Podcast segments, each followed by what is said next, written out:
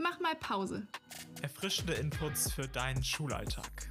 Der Andachtspodcast der Schüler-S M D. Zum selber hören oder als Ideenbörse für Inputs in eurer Schülergruppe. Du bist mehr wert als dein Notendurchschnitt. Eine Andacht von Johannina Wenck. Gelesen von Johannina Wenck und Stefan Mansur. Der Notendurchschnitt. In der Schule geht es das ganze Jahr um Noten. Der Notendurchschnitt ist entscheidend. Entweder sie werden bald vergeben oder Lehrer und Lehrerinnen ermahnen uns damit, dass die Noten noch nicht feststehen. Wir machen uns viele Gedanken um bestimmte Noten, weil wir ein gutes Zeugnis haben wollen oder Angst vor einem schlechten haben. Manchmal scheint es fast so, als würde unser Wert an diesem Notendurchschnitt hängen, als würde die Bewertung des Lehrers oder der Lehrerin darüber entscheiden, wie mein Leben wird, ob ich beliebt oder unbeliebt, ob ich froh oder traurig sein werde. Und klar, ihre Bewertungen machen etwas mit unserem Herzen. Denn es ist schwer, ganz entspannt eine vier hinzunehmen. Und es ist auch schwer, nicht zumindest ein bisschen stolz oder fast hochmütig zu werden, wenn plötzlich nur noch Einsen und Zweien auf dem Zeugnis stehen. Und es ist gut und okay, sich zu freuen oder zu ärgern, wenn etwas klappt oder nicht klappt. Die entscheidende Frage ist, wie abhängig machst du dich von dieser Bewertung?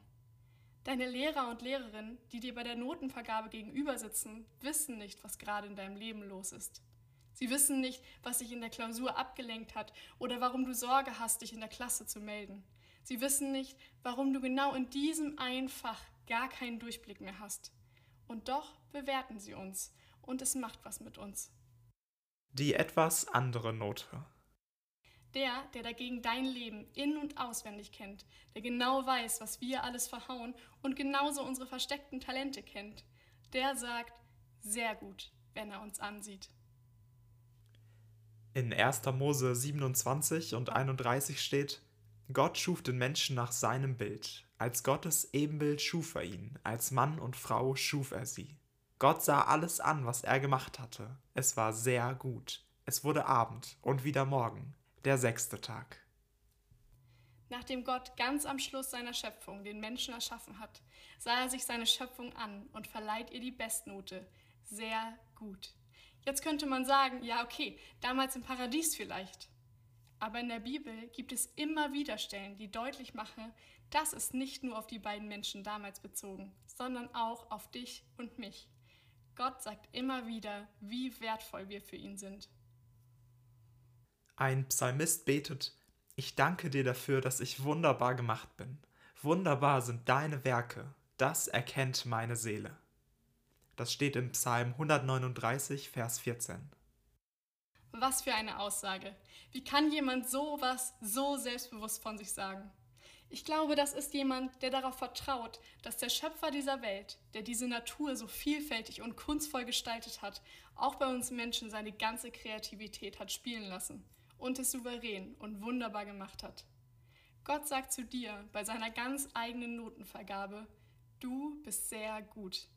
Nicht über das, was du tust, sondern über das, wer du bist. Sein Geschöpf, sein Werk, sogar sein Ebenbild, wie es in der Schöpfungsgeschichte steht. Du bist wunderbar gemacht. Na und? Vielleicht hast du das schon ganz oft gehört und findest es ausgelutscht und abgedroschen. Aber stell dir mal kurz vor, du würdest das zum ersten Mal hören. Und dann stell dir kurz vor, du würdest es wirklich glauben und für dich annehmen. Ich bin wunderbar gemacht von meinem Schöpfer und er findet mich sehr gut. Das hat die Kraft, etwas Großes zu verändern, denn die Perspektive auf dich selbst wird durch diesen Satz verändert. Ich bin von Gott wunderbar gedacht und gemacht. Es kann sein, dass ich Dinge tue, denke oder ausspreche, die nicht wunderbar sind, die mich oder andere verletzen.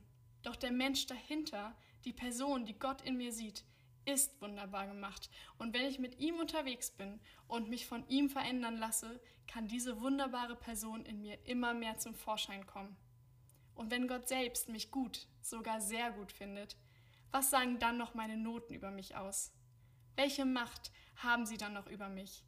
In der Schule werden von allen die gleichen Skills erwartet und wir alle werden miteinander verglichen. Doch Gott hat jeden Einzelnen von uns einzigartig und damit uns alle unterschiedlich gemacht und liebt diese Vielfalt. Okay, Noten spielen weiterhin eine Rolle, in der Schule. Sie sagen aber nichts über deinen Wert aus. Du bist nicht deine Noten. Du bist kein schlechterer oder besserer Mensch, kein wichtigerer oder unwichtigerer Mensch durch die Bewertung deiner Schulleistung. Dein Wert ist in Gott festgemacht. Er ist dein Schöpfer und du bist eins seiner Meisterwerke. Glaubst du Gott, dass du wunderbar gemacht bist? Stell dir vor, du glaubst das tatsächlich, dass Gott so voller Liebe und Zuspruch für dich ist. Wie verändert sich dadurch dein Blick auf dich selbst? Dein Wert hängt nicht von deinem Notendurchschnitt ab. Dein Wert ist in Gott festgemacht und er findet dich sehr gut. Du bist sein Meisterwerk. Das war Mach mal Pause. Noch mehr Inputs findest du unter mach mal pause punkt s m d punkt org. Dir gefällt, was du gehört hast? Dann teile es gern mit deinen Freunden und Mitschülerinnen.